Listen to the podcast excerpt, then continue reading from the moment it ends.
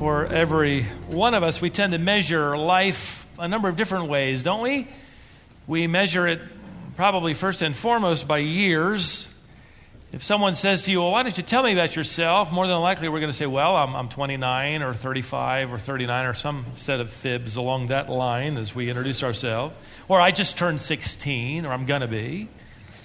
Another way to mark our lives is by key dates, like wedding anniversaries, would be right there at the top of the list if you're married. I was married on July 11th, 1981. We're on our 30th year of, of marriage. I wonder how many couples, I've done this each hour, how many couples have been married longer than 30 years? Let me see your hands. Okay, how about 40 years? All right, 50 years. Okay, 60 years. All right, uh, I got to 65 years. 70 years. Okay, so somewhere between 67 and anybody else? Wow, I'm not even halfway there. Congratulations, sir.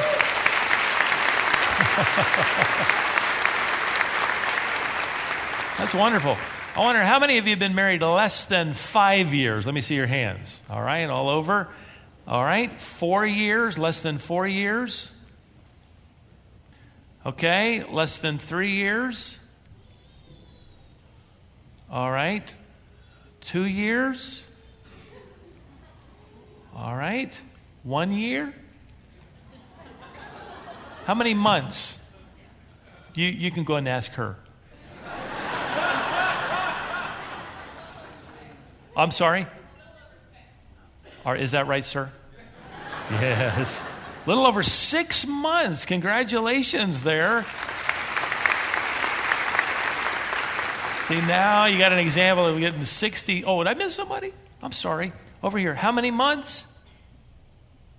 Uh, yes, ma'am, you tell me. Okay, all right. Second place, runner up. Uh, did I miss somebody? I have people wait. Okay, yes, sir. How? Five months. Wow. Anybody? Now, am I missing anybody? Over here. How many months for you? Three months. Yes, ma'am. How many? Okay. All right. I think three months. Why don't you?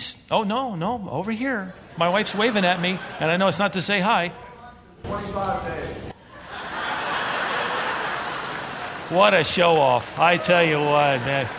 Good, good man. All right. Just don't forget, you know, when you get up to 65 years, 66 years, that's wonderful. I think those of us who are married measure obviously life before and after that event. Other people measure their lives, and I think we all do, by accomplishments. Maybe you can remember Uh, getting your driver's license, graduating from college or graduate school. For you, life was before that moment, and life began after that moment. Maybe some other accomplishment. I know some golfers whose, whose lives are everything was before that hole in one and after that hole in one. Another way we measure our lives is by critical decisions. Maybe you can remember when you took that job. Maybe you can remember when you moved here to the Cary area from New York, like 60% of you did, right? You can remember maybe stepping down from that job or maybe entering uh, retirement. Hopefully, among the list of your critical decisions is the decision to accept Jesus Christ and his gospel for yourself, right? I, um, that would be the top decision. I have with me, in fact, I brought along, I usually keep this in my pickup truck. I had lost track of this little New Testament for many years. I can remember trusting Christ and giving my life to Him when I was in my uh, junior year, ending my junior year of high school. And then I came across this little Bible now that I keep with me. Inside the flyleaf, in pencil, sort of fading, are the words Conversion, May 18th, 1975. And so, this, of course, for me is significant because my life before and after is now marked forever by that decision. Some of you remember and think about your life in terms of maybe a vocation you chose or a military stint that you did. Maybe deciding for years to enter a mission field. Maybe you took a trip and you came back and decided, as we've had several families leaving our church, to go over. And, and, and you'll remember forever when that plane touched down. Life was different before that moment, and it changed forever after that moment. Those are those defining moments. They, they mark us, don't they? They, they stay with us. They say a lot about us as we relate them to other people and how we communicate about those events. I think all of us tend to mark our lives as well by significant trials, what we would call personal tragedies. Maybe you think of life as, well, you know, 10 years ago this month, my child passed away. Or maybe it was four years ago today, I filed for bankruptcy. Or maybe it's uh, seven years ago this month, we lost everything in that hurricane. Perhaps it was, it's like this. Well, um, four years ago, we got that diagnosis from the doctor. And life was one way until that moment, and then it changed. Uh, truthfully, I think all of us measure our lives by a combination of all the above, don't we? Decisions, ministry involvement, when we trusted Christ, major events in life, anniversaries, perhaps even graduations, and certainly trials. They mark us, they're defining moments in our lives. Well, if you've been with us for this month, we have been looking at a defining moment which will change life forever for an old faithful priest, Zacharias. We're in the Gospel of Luke and chapter 1.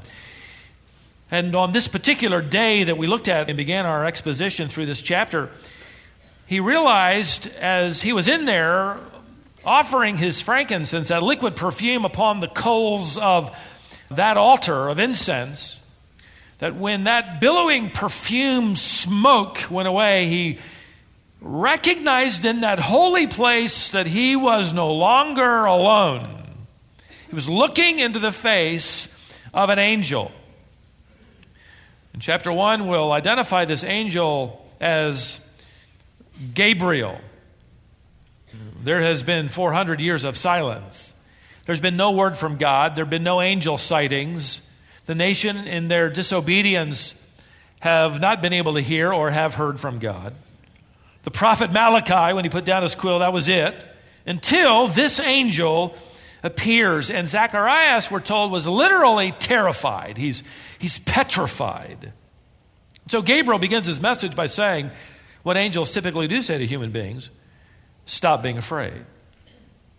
Now, Gabriel has already appeared 500 years earlier to a prophet named Daniel. You may remember that encounter if you've studied the book of, of Daniel. And Daniel said, as a result of meeting Gabriel, it took my strength away and I literally fell down to the ground. Daniel, fortunately for us, describes Gabriel, which now Zacharias sees. Luke does not describe him. So, just as an overview, not turning there, let me just give you that description. Daniel described Gabriel as wearing a linen robe, which was significant because the high priest wore a linen robe as he entered the Holy of Holies. It signified access to God. The high priest will wear it as well. Gabriel informs Zacharias that he indeed stands in the presence of God. Gabriel is also described as wearing this belt made of solid gold, which no doubt reflected light from the candles burning in, in the holy place wherever he turned. Gabriel's face is described by Daniel as having uh, an appearance as of lightning. And in other words, it's brilliant. And so, no doubt, Daniel and Zacharias are looking at him like this. Hard to, to concentrate or gaze upon someone so brilliantly, as it were, lit up. The eyes of Gabriel are described by Daniel as red coals, burning, glowing red as if they are on fire. That alone would get your attention. And then his, his arms and feet are described as polished bronze. His voice is described as a low rumble. You can now imagine why Daniel fell to the ground and why Zacharias is in there in the holy place all by himself, apart from the angel, trembling, petrified, overcome with fear. And by the way, that was at the sight of only one angel. Gabriel is just one angel. Job chapter 38 informs us that the millions of angels were created. These angels were created before the creation of the world. They sang, in fact, together, according to Job 38, they sang together as God, the Son, the Word spoke, Colossians tells us. He was the creating agent among the triune God, and the universe was created. And they all sang while He spoke. He, the Logos, the Word of God. At that time, of course, all the angels were good. Sometime before or just after creation, the highest ranking among these created beings, Lucifer, his name, led an army of, of angels in a palace coup d'etat against the very throne of God. They were judged and they fell from their high and, and privileged estate. And we in the New Testament era refer to these beings more often than not as demons.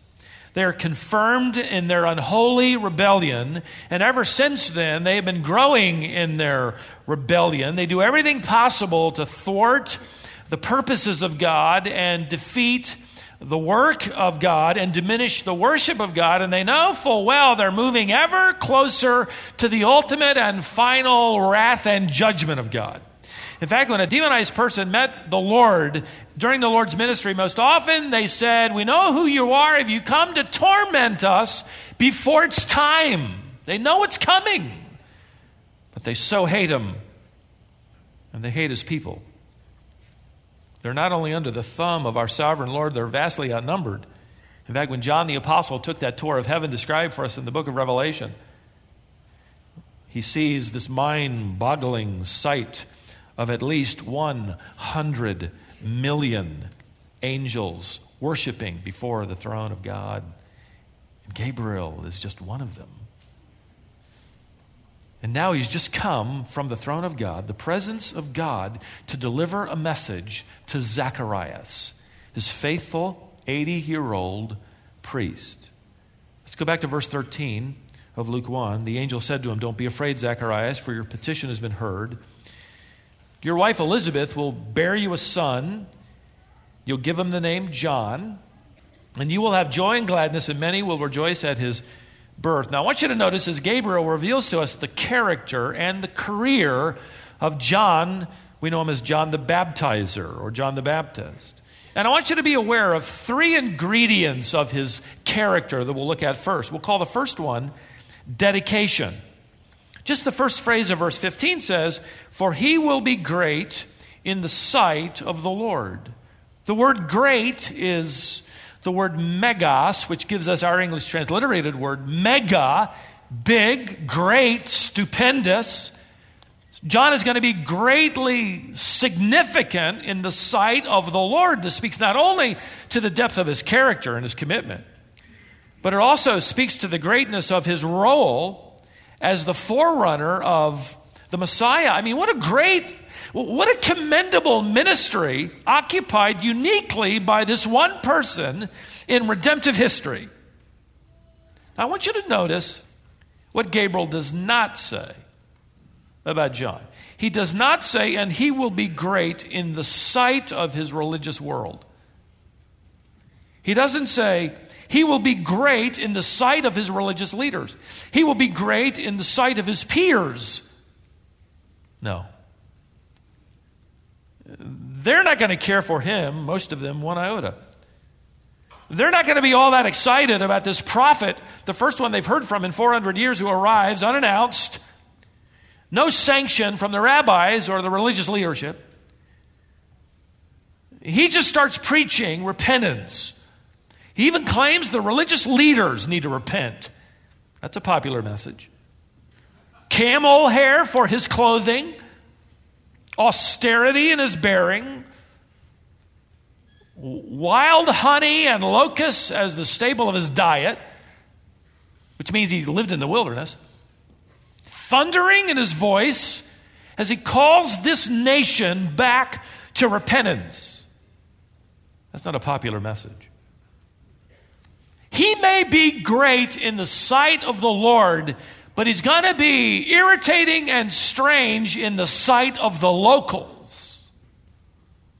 But he will be wholly devoted to the Lord. Secondly, the character of John will be marked not only by devotion, but dedication, but separation.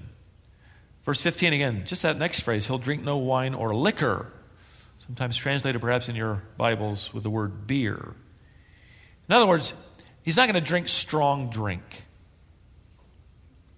He's going to live a life separated unto God. He's not going to drink strong drink, which would be equivalent to that drink in our culture. Why? Well, some believe it's because John is being raised as a Nazarite. He's fulfilling a Nazarite vow, so to speak. But there's nothing in the gospel accounts that speak of him not cutting his hair, which would be another indication of a Nazarite vow.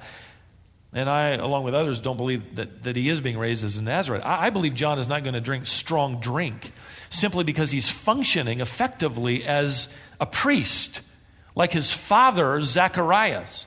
And according to Old Testament requirements, a priest was never allowed to drink strong drink while on duty.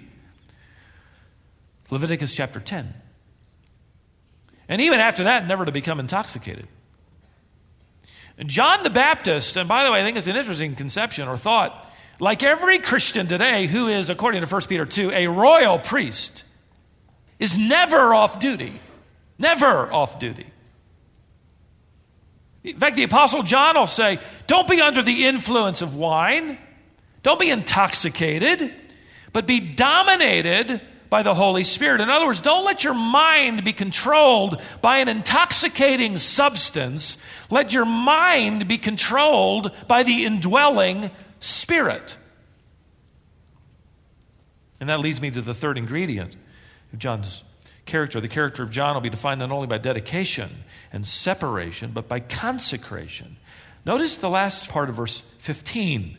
This is startling and he will be filled with the Holy Spirit while yet in his mother's womb. This filling was prenatal. The text does not mean, as liberals want to come along and try to torture it to mean, that John is going to be indwelt with the Spirit from birth, even from birth, because they don't like the implications of what it might mean obviously. Well, one expositor wrote it this way such a total invasion by the Holy Spirit of God is unprecedented in Old Testament times, certainly in the womb in any dispensation. What's happening here is this John's prenatal filling was prophetic, a picture of the filling of the Holy Spirit that will become the hallmark of all who are born again in Christ. At that moment, when you have, by virtue of your faith, trusted in Christ, life begins. At the moment of that conception of life, you get the Holy Spirit. You don't have to wait six months, 10 months, two years, grow up, get more mature, and then maybe you get them. You got them at the conception of your spiritual life, which then, by the way, becomes unbelievably significant in its revelation of our understanding of a preborn child. A preborn child is not some appendage. The angel doesn't refer to preborn John as an it or a thing. In fact, notice the personal pronouns. Gabriel refers to the preborn baby as he. He will be filled with the Holy Spirit while yet in his mother's womb. Imagine the truth of this this is not fetal tissue. This is a living person at that conception, immediately wrapped inside that body, that embryo, is an eternal soul. a soul capable of being inhabited, indwelled by the Spirit of God. Now, with that angelic introduction of his character, Gabriel refers to his career. His career is going to impact three different elements within society. Let me point them out to you. First of all, his career will impact the disconnected. Verse 16. Note there, and he will turn many of the sons of Israel back to the Lord their God. You might circle the word turn. It's going to show up in verse 16, and then it's going to show up in verse 17. It means to convert, it means to turn around. And it also has the nuance of meaning to cause a return, to come back. John's preaching is going to call the nation to come back to their covenant keeping God. Now, notice verse 16. He will turn, cause a return among many of the sons of Israel back to the Lord their God. Verse 17.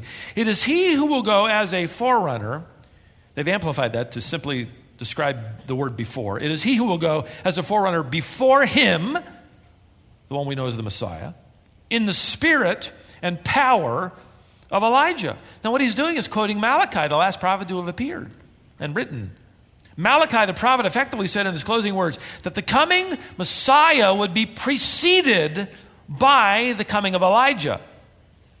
And then you have the silence of God descending upon the people the nation for more than 400 years. But then the first prophet to appear on the scene does so. It's this little boy, now all grown up. His name is John. He's a direct descendant on his mother's side to Aaron, the high priest.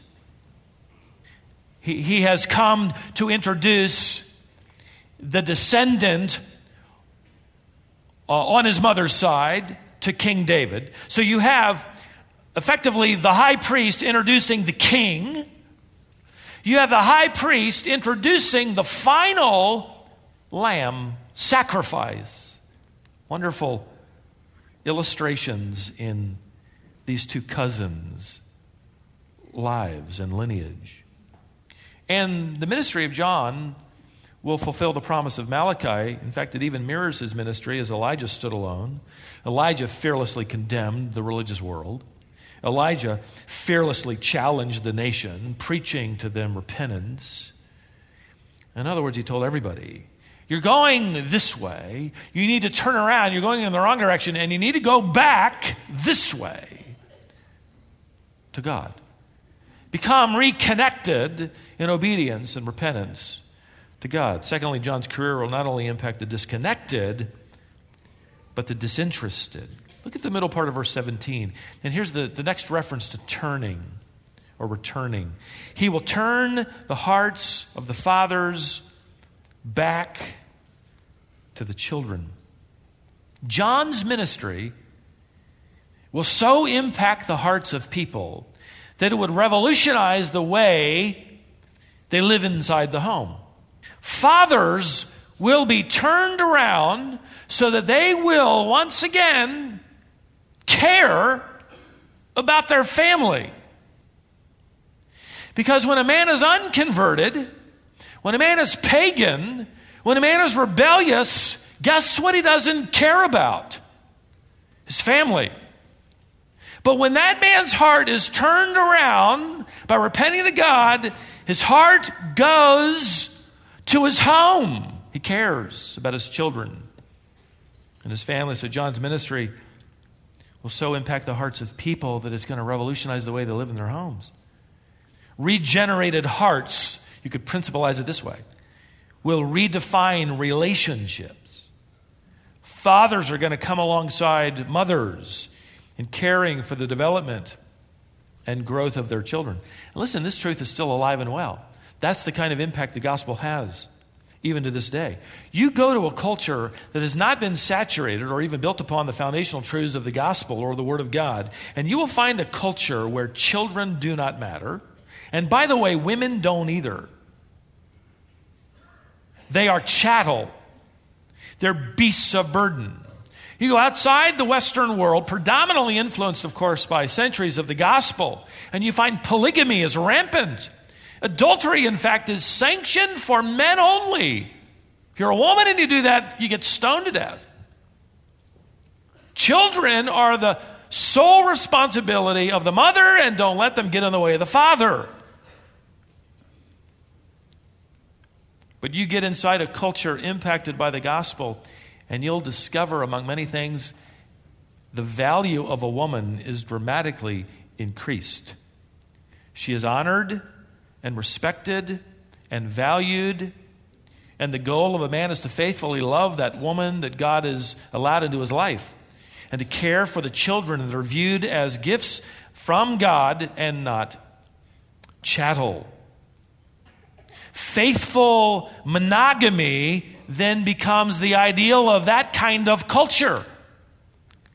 And everything else is discouraged. And so, in our culture, by the way, and I'm sure you're way ahead of me, where the Bible is being set aside, women are becoming things again, children unwanted, as men simply have their way. The gospel comes along and men repent and their hearts effectively go back home. I couldn't believe I was actually reading a USA newspaper. I mean, the internet was bad enough, but the USA newspaper actually had an article in my files I've dated 2004, and I'm sure they probably wouldn't print this again, but I pulled it. The article is entitled, and this gets your attention, it certainly got mine. Do evangelical Protestant fathers really know best? Now, of course, I began to read that article assuming that they were going to kick these guys to the curb. That didn't what happened. And again, it's hard to believe, and it drew fire and criticism from our culture, and I'm shocked it was printed. But here goes, and I quote Religious congregations give young families social support and enforce norms about what it means to be a good father. Protestant men are more likely to show affection toward their children than religiously unaffiliated men.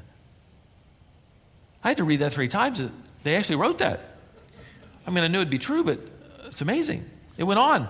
They are more likely that as Protestant fathers are more likely to want to know what's going on in their children's lives, and committed Protestant men have the lowest rate of domestic violence of any singular group in the United States of America. Is that great or what? We know why. It's the gospel. The gospel influences culture. Our culture can't quite put the dots together, but that's what's happening. Here's something else you didn't hear in sociology Western civilization did not produce Christianity, Christianity produced Western civilization with all of its freedoms and its values and its dignity, its treatment of women and children. Fathers who follow Jesus Christ want to pursue this kind of ideal, and they call it the norm. And when we fail, what do we do? We confess and then get back up on our feet. Amen? John's career is going to radically impact the disinterested. His career is going to impact the disobedient, thirdly. The last part of verse 17 reads, And the disobedient Again, the antecedent verb, verb is there turned to the attitude of the righteous so as to make ready a people prepared for the Lord. And with that, Gabriel ends his message. Doesn't mean I have. I haven't finished, but he finished his, okay? Zacharias, I know that you and your wife are 80 years old, but you're going to have a baby, and he's going to be the prophesied forerunner of the Messiah. And I can just see, I can just see Zacharias in there after hearing that. He probably spills frankincense all over his robe. His mouth is wide open. He doesn't know whether to faint, what to do. And verse 18, look there. It tells us that Zacharias' first words are, Oh, Gabriel, messenger from the living God, how wonderful this news is to my heart. Oh, wait. Maybe I didn't memorize the right verse. Zacharias' first word is how. how? How am I going to know this for certain? I get this. Zacharias is asking for a sign. He's in the holy place all by himself. An angel appears, eyes glowing like coals of fire, face like lightning, and Zacharias says, I need a sign. I'm so glad God didn't clean this up. You know, so the prophet would have responded with a prayer or a blessing. How? And would you give me a sign? Like, this isn't enough. I'm an old man. He says, latter part of verse 18. I love this. And my wife is advanced. He doesn't say she's old. He says, I'm an old man. My wife's just advanced in years. He's a wise man. I'm old. She's just, she's just mature. I love the play on words, however. I am an old man, Gabriel says in verse 19. I am Gabriel. I'm an old man, my wife's advanced in years. I'm Gabriel, and I stand in the presence of the ageless one.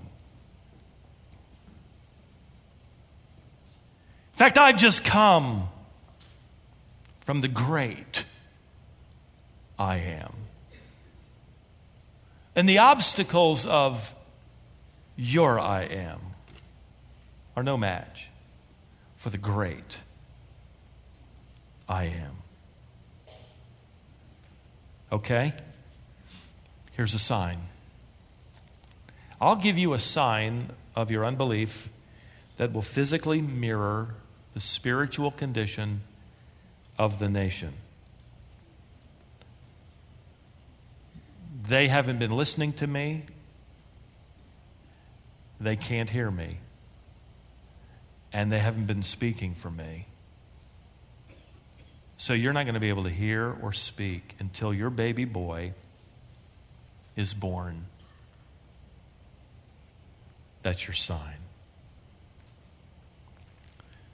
Luke chapter 1 and verse 62, we don't have time there, but it tells us that Zacharias is not only unable to speak, but to hear. He's making signs to everybody around him. The people have been waiting for him to come out of the holy place. He's supposed to be in there just for a few moments, burning the incense, and then he's supposed to come out to this portico and bless the people. And they wait. The tense of the verb says they keep waiting and they keep waiting and they keep waiting and they keep waiting. And finally, he comes out and he can't talk and he's making motions and I would agree with some who believe the rabbis and the priests more than likely wrote this guy off. You're going to have a baby, and you can't tell us about it? Why? Because you saw an angel and he did this to you? You ought to retire. They wrote it off. In fact, we have no indication that they followed up on it. Just like the religious world did not follow up on all the things related to the birth of Christ. You'd think an entourage would head to Bethlehem, and they never did, remember? They just assume that Zacharias' his mind is muddled. He's so excited about being able to go into the holy place, and now he comes out thinking he's going to have a son and a forerunner of the Messiah of all, of all sons. And poor guy. The Bible tells us that he had to finish his week of service. Verse 23, when the days of his priestly service were ended. So, he, yeah, they wrote it off. They didn't believe him. In fact, they didn't even give him a free pass home after this happened. You finish your week. I know this angel stuff. Just keep it to yourself. You finish your week of duty, and then you can go home. And as soon as his week is over, I can only imagine how Zacharias raced home. No doubt he's driving his mule way over the speed limit in fourth gear, probably reaching five miles an hour, gets home, hops off his donkey, rushes in, gets a hold of Elizabeth, and starts making signs to her for her to understand. And she, more than likely, couldn't read his mind and maybe thought he'd lost his mind. Zacharias got some reading material, maybe a slate some parchment, and the more he began to write, the more she found it hard to breathe. We're going to have a what? A baby. Oh, oh, that's not all. He's going to be the forerunner of the Messiah. Honey, could you use a cup of tea? I'll be right back. You just sit here and rest your feet. You know what I think was more than likely happening, and I'm, I'm guessing here. What I think is more than likely happening, and others agree with this part of it, that, that she probably already knew the news. She'd already heard that her husband had suffered a stroke, that he was a bit addled, maybe a little out of his mind. He'd gotten the, the privilege of going into the, the, the holy place, and there he just, something happened we don't know. Poor fella. But he was seeing things and hearing things, and it's paralyzed his ability to speak and hear. And I can imagine with that kind of message that, that Elizabeth would have been waiting for him, but in her heart, I can imagine that she would have been saying, Lord, this too? My husband has served you for 50 plus years. We've lived under a cloud of suspicion. It's never been easy for us. And now he gets the chance to go in to the temple, and in there he's physically stricken. Why this? I think she was prepared for him to come home, and in her heart was an array of questions and even greater confusion as to the providence of God, who it had seemed to them as a couple didn't know them or care or understand them. They had lived under the cloud of his displeasure in this Abrahamic covenant period of time because they couldn't have children. Assumed that they're under the displeasure of God. Somehow he just looked over them. Well, now he gets into the holy place. He's representing the nation in prayer to you, and you do this.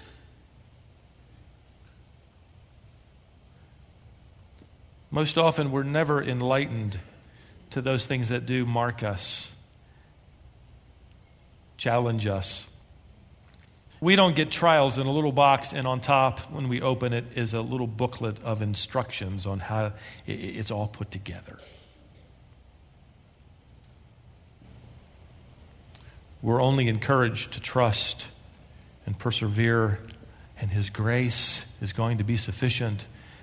Zacharias, you and Elizabeth, you're to name your son the grace of God, John.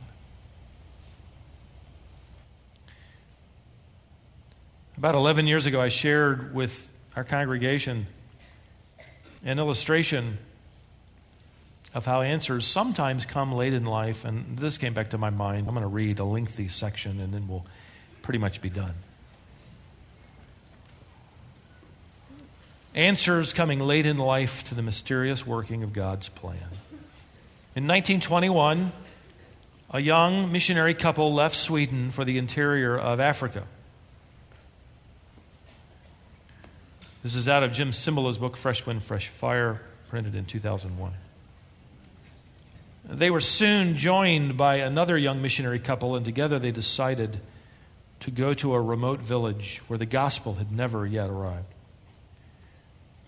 When they got to the village, however, the chief rejected them and would not let them enter his village for fear of displeasing the local gods.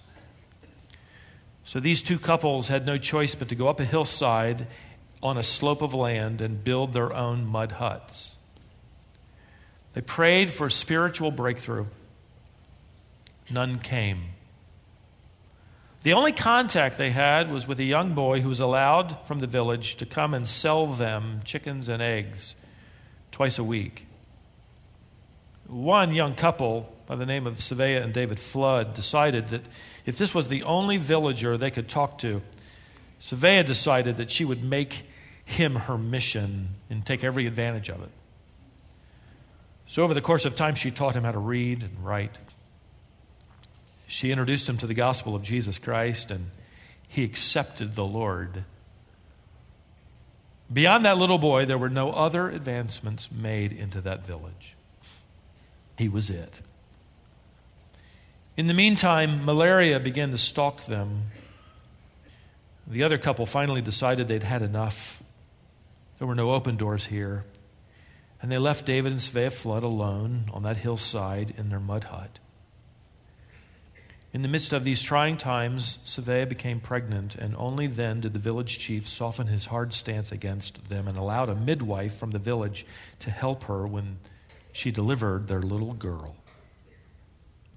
But it was all too much of a strain for this young missionary woman. She was weak from her delivery, along with her own personal battle with malaria. She lived only another 17 days and then died. Something caved in at that moment in her husband's heart and mind.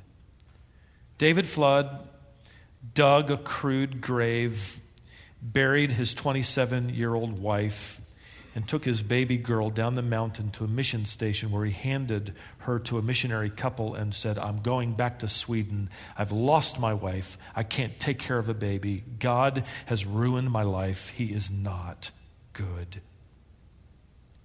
With that, he turned his back on his daughter, his ministry, on God himself. Within eight months, a little girl they'd named Ina was alone again, for her adoptive parents also died of malaria. Ina was given to yet another missionary couple who was retiring from the field, and they brought her home with them and raised her in the United States. Changing her name to Aggie, she grew up under the care of her adoptive parents in South Dakota. She eventually attended North Central Bible College in Minneapolis and married a man who entered the ministry. She knew very little of her past. She only knew her parents' names the fact that she had been born in Africa, that her mother had died soon afterward, and that her father had given her up for adoption. She assumed her father still lived in Sweden, but she'd never met him. In the meantime, she enjoyed her growing family and fruitful ministry, supporting her husband, who eventually became the president of a Bible college in Seattle, Washington. Then one day, a Swedish religious magazine appeared in their mailbox at home. She had no idea who sent it. In fact, she couldn't even read the language. It was a complete mystery. But as she stood there turning the pages, all of a sudden, a photograph arrested her attention. It was a jungle setting in Africa. The photograph focused on a grave with a simple white cross at the head of it, and carved into that little white cross was the name Svea Flood, her mother. She rushed to the office of a college faculty member who could translate the magazine article. He summarized it for her, telling her, well, it's about missionaries who came long ago, the birth of a baby, the death of the young mother, the one little African boy had been led to Christ by the woman before she died, how after the missionaries had left, that boy had grown up and persuaded the chief to let him build a school. He won all of his students to Christ eventually their parents, the chief also. Today there are 600 believers in that village.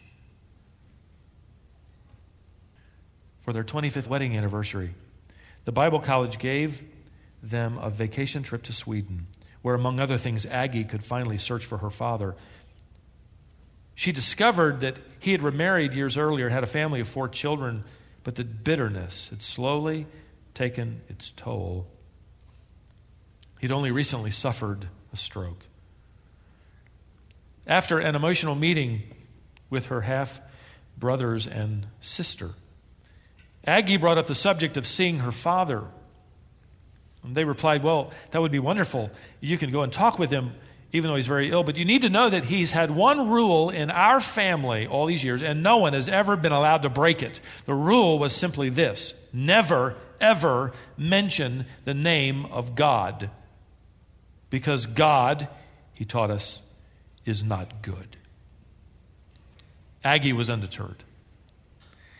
When she finally walked into his bedroom, her father was now 73 years old, lying in bed in frail condition. He turned toward her, and when he saw her, immediately began to weep, and he said, Ina, I am so sorry. She replied, It's all right, Papa. God took care of me. The old man instantly stiffened. The tears stopped as he said, God, God, God forgot us. God forgot us out there. And he turned his face back toward the wall. Papa, you didn't go to Africa in vain. Mama didn't die in vain. God was at work through you. That little boy who accepted Christ grew up to win the whole village to Jesus Christ. Today, there are 600 African people serving the Lord, a vibrant church, because you followed the call of God in your life. Papa, God had a plan all along. He had not forgotten. He turned back toward her from facing the wall, and they began to talk. And by the end of that afternoon, the kindness of God had brought him back to repentance, restoration, and fellowship with his Savior. And a few weeks later, David Flood went home to heaven. It's not the end of the story. A few years later, Aggie and her husband were attending an evangelism conference in London. A report was given during that conference from the nation of Zaire by the superintendent of the national church, which now represented more than 100,000 believers. He spoke eloquently about the spread of the gospel in his country. And afterwards, Aggie couldn't help but go up and ask him if he'd ever heard of her parents, David and Svea Flood. Oh, yes, ma'am, he said. As a little boy, I used to sell them chickens and eggs twice a week. It was your mother who led me to Christ. They embraced for a long time. And then he said, You must come to visit us. Your mother is the most famous person in our church history. and in time, Aggie did come and was welcomed by cheering throngs of believers. Eventually, she was led to her mother's grave with that white cross and the words written on it Svea Flood. She knelt in the soil to pray and to give thanks to God who had been good. While the national church leader read from Scripture, those who sow in tears will reap with songs of joy. Friends, there will come a day when everyone's story will make sense. For most, it will not be this side of heaven. But for a few, answers come and God's plans are revealed so that the grace of God can be magnified and our faith built up. I can see Zacharias and Elizabeth as he's writing on a, on a slate or parchment there at their kitchen table in this little humble farmhouse. Late in life, the answers came. And I wonder, what would he have written? What did he write? Maybe something like Elizabeth, we've had 50 years of tears. We've had 50 years of ministry without answers. We clung to the belief that God was worthy of service and worship. That God was good, not so much to us, but He was good. Just think, Elizabeth, your disgrace will soon be over. This was His plan all along, so that it could only be God who could do this. We're going to have a baby, and not just any baby. We're going to have a son who will introduce the Son of God, the Lamb of God who comes to take away the sin debt of the whole world. And that gospel that Gabriel announced, that good news, will not be delivered to one village alone or, or even one geographical area. That that gospel will be delivered to our nation, but eventually it will go around the globe. See, for this godly couple, I want you to understand that, that their life would be measured. They would view life in two sections one before that angel came, and that was most of it, most of their lives.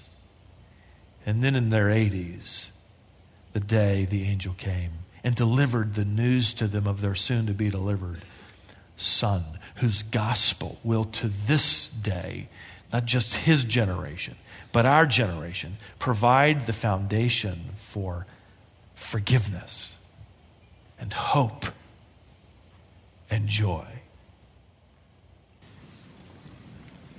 Let's pray for just a moment, shall we?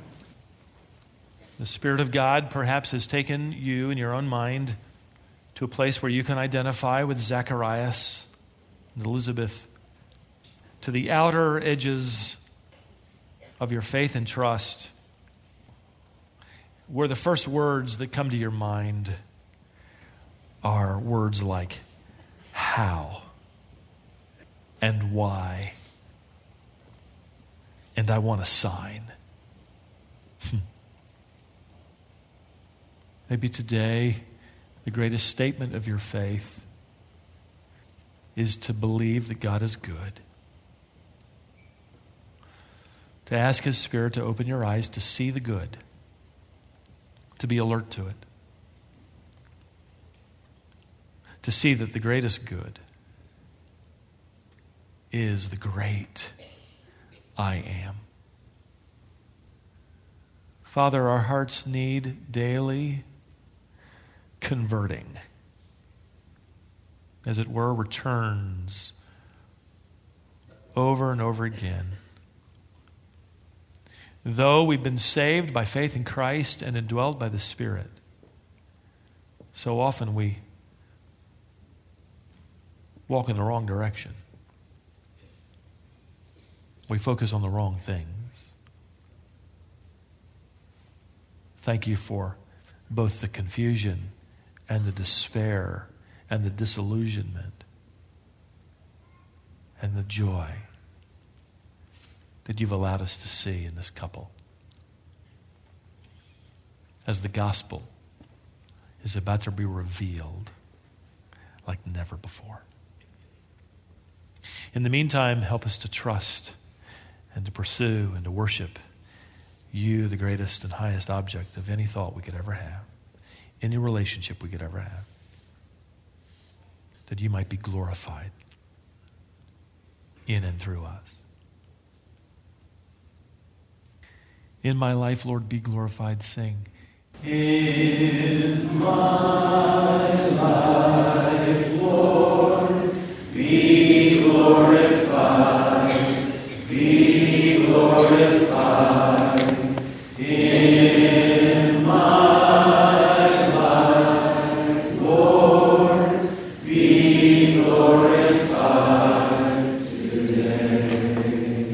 Bless you. Go in his peace and grace.